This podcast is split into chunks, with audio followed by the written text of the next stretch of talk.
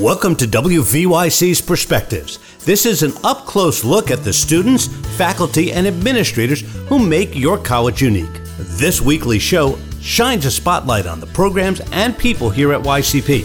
This week's host is Jeffrey Schiffman. And welcome to WVYC's Perspectives. And today we are going to be talking with the York College writer in residence this year, actually a former York College professor, uh, taught creative writing here back in the aughts, right? I guess is what yeah. we should call it now. And uh, she is also MFA program at the University of Baltimore. Her name is Marian uh, Winik. First of all, thank you for joining us. We really appreciate it. I know you got a busy schedule. No, I'm so happy to be here. All right. Well, uh, and and right at the start, you mentioned uh, one of the things you wanted to talk about was was radio. Uh, you you you really have a background in radio, or spent a lot of time in radio. Um, how did how did that happen? And wh- wh- so how it happened is. Um, I, when I was living in Austin, Texas, and I was first starting to write personal essays, and I was uh, they were being published in the local alternative newspaper, the Austin Chronicle, and John Burnett, who was the uh, Austin-based reporter for um, All Things Considered, I didn't know him at the time, but he was reading the Austin Chronicle and he, he started reading some of these essays.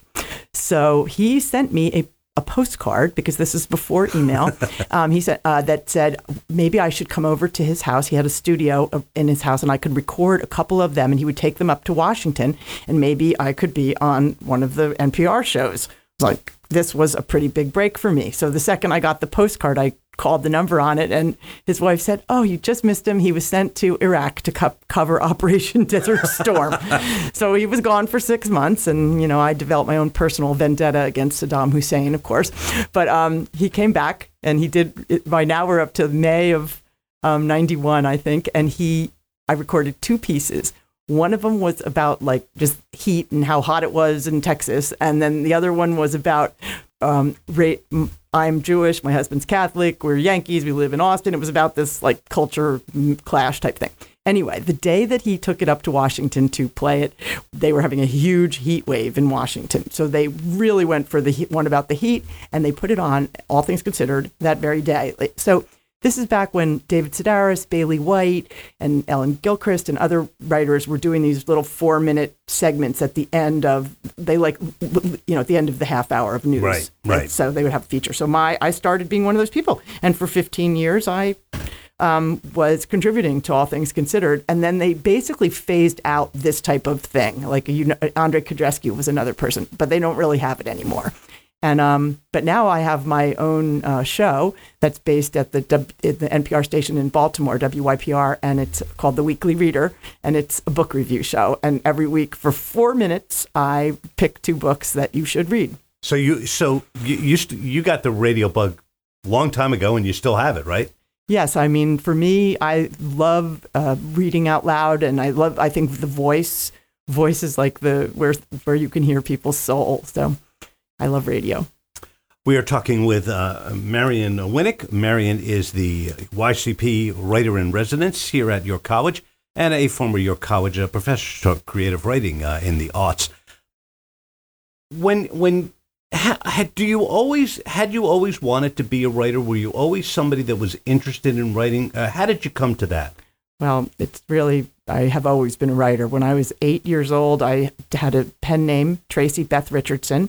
And under the pen name Tracy Beth Richardson, I wrote dozens and dozens of poems that my father had them, his secretary typed them up. And I had a little notebook full of my poems. And I did poetry readings. And um, actually, I did a one woman show a couple of years ago about this whole Tracy Beth Richardson because I came upon the notebook with all these poems I wrote um, when I was eight and nine years old, and it was well, there, you know, very. It was during the Vietnam War. I was quite the little protester, and um, I was so emotional and sad about everything. And poetry was my the way I expressed myself. So it never, I never really stopped um, from that time. I wrote poetry. My first book uh, when I, in my twenties was poetry, and then I sort of came upon this idea of writing true stories about my life kind of at the same time a lot of other people did, the mid 90s when we first had it used to be that if you went to study creative writing, you would study either poetry or fiction.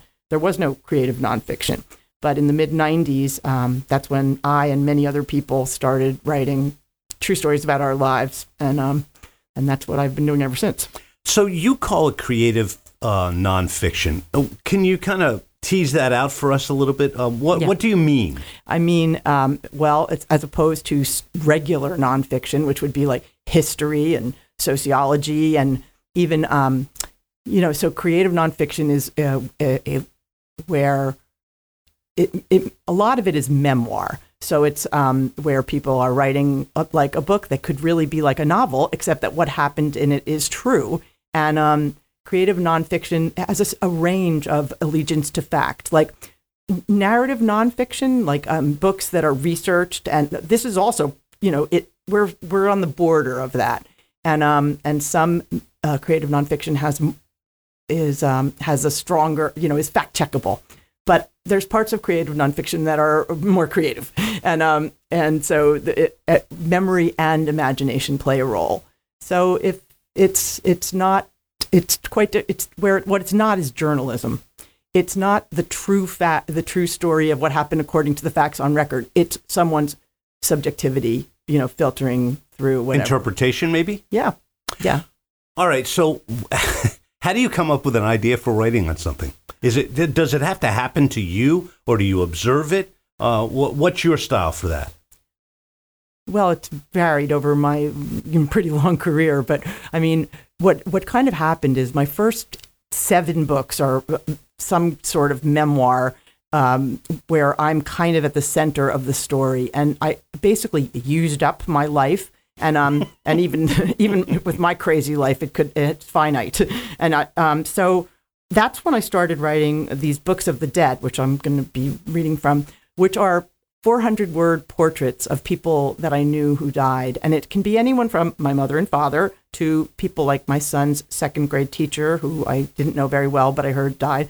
And then there's famous people like David Bowie and Lou Reed. And um, there's also some animals and inanimate objects. but the, so the, the, every one of them is about a person who's not with us anymore that I have a connection to. And I tell this story in 400 words or less. So the pieces are right on the border of some would call it flash, which is flash essay, like super short, but it also could, they could be called prose poems.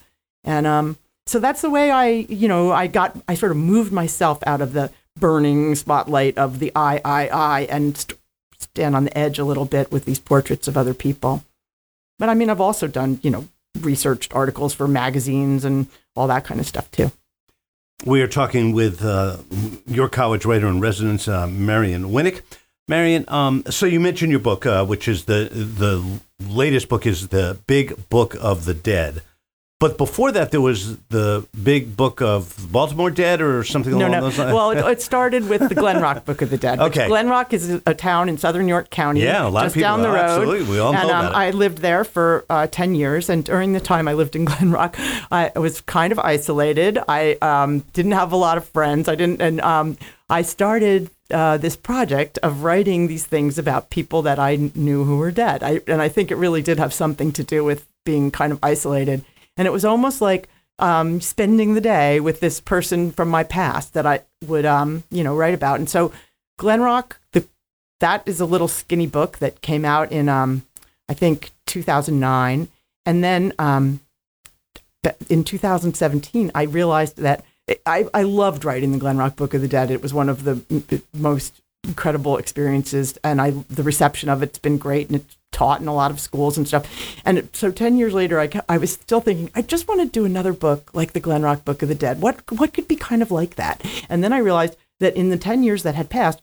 Plenty more people had died, so I could just write a whole new one, and that's what I did. I wrote the Baltimore Book of the Dead, and that's and then what happened is when they one year later, when it was time to put Baltimore in paperback, I said, these two books really should be together because they're all part of my life. And um, so the big book is the, those two books, everything that's in them, plus I wrote uh, 12 new ones because more people had died in the one year that What a had passed. surprise, Yeah, right.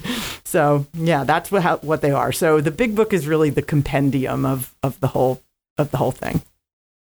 when when you picked and and uh, when you picked somebody for uh, the books, uh, were you looking for a specific story or just you just wrote a story about them? Uh, wrote, No, I mean, I I always, t- I always tell like how I know them, how they're, you know, I'm in it somehow. Okay. And then I always tell how they died. And then other than that, it can be very different types of things. Um, you know, it can be, I, I did a, a lot of research. I mean, I definitely, so I talked to the family members or I talked to people that had a stake in it and, um, and then I would decide how to do it. Like in one case, I wanted to write about the mother who had of a, a childhood friend of mine who had recently died.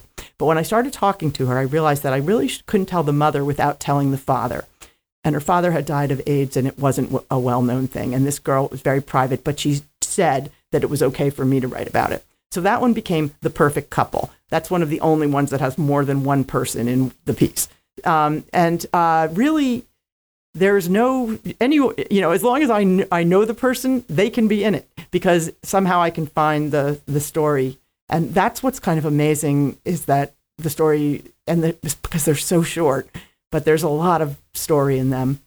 Uh, the, my son the dentist that my kids used to go to died and i heard that he died in a motorcycle accident in mexico and when, so i started finding out and when the more i found out about it the more intense it was his 12 year old daughter was on the bike there was a lot of dispute about why it happened and anyway it turned into this you know much more mm, sort of mythical type thing that um, i never saw coming until it was there What's the reaction sometimes of the uh, of the family members of those people? Well, they're usually involved. So I'm usually going back and forth with them, and I will ch- change words until they're happy about it. Um, it's really, really important to me that the people be okay with it.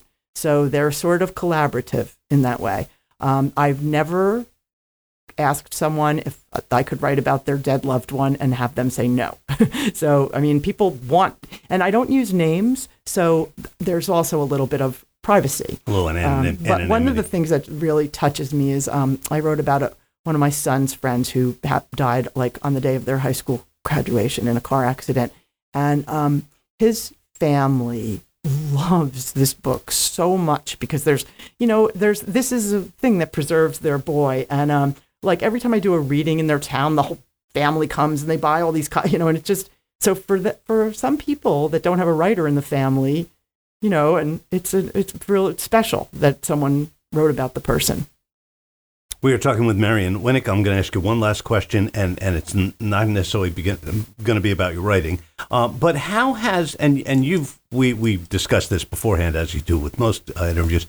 How has uh, COVID impacted you, and how maybe has it impacted uh, your writing? Obviously, you know, I, I suspect that there might be some some things that you could put in a book later. right. Well, yeah, yeah um, true. I mean, if I do ever do another Book of the Dead, I'm sure there'll be some COVID in it. Um, I, because I uh, live alone at home, and uh, you know, I'm a book reviewer, and uh, most of the things I do, I sit, I'm sitting on my couch all day anyway. I didn't have as much of a change in my life as other people, and I was very fortunate that nothing terrible happened to me. Um, and well, I, I just interviewed the writer Ann Patchett, and she said something interesting. She said um, she was about to start a novel when lockdown started and when COVID hit, and she couldn't. She she decided not to start. She couldn't bring herself to start the novel because she was afraid that that she would die while she was writing it, and that it would never be finished, and that these characters would never come to life. So she did not write the novel, and in fact, she's just going to start it now. but all through the pandemic, she wrote essays and um, personal essays, which are just published in a new book uh, coming out of Thanksgiving called These Precious Days. But she uh, seemed to say that es- personal essays were the perfect form for the pandemic because, um, you know, we, we, we're writing about like retrieving from our, the memories of things that have happened in the past and saving them and preserving them. And so, yeah, I was already writing essays. It just kept going. you just kept going. Marian Winik, thank you very much. We really appreciate your time uh, and and you can check out her work. Uh, the Big Book of the Dead is available, I'm, assu- I'm assuming, anywhere. And um, if you want to go to marionwinik.com, all there's tons of info there, and there's a way to sign up for my mailing list if you want. Thank you very much. Thank you. Thanks for joining us for WVYC's Perspectives. The program airs weekly on Mondays and Fridays at 9 o'clock. Public Affairs program is also available as a podcast at wvyc.podbean.com. Jeffrey Schiffman serves as the Executive Director of Perspectives. We hope you join us again for this in depth look at the York College community.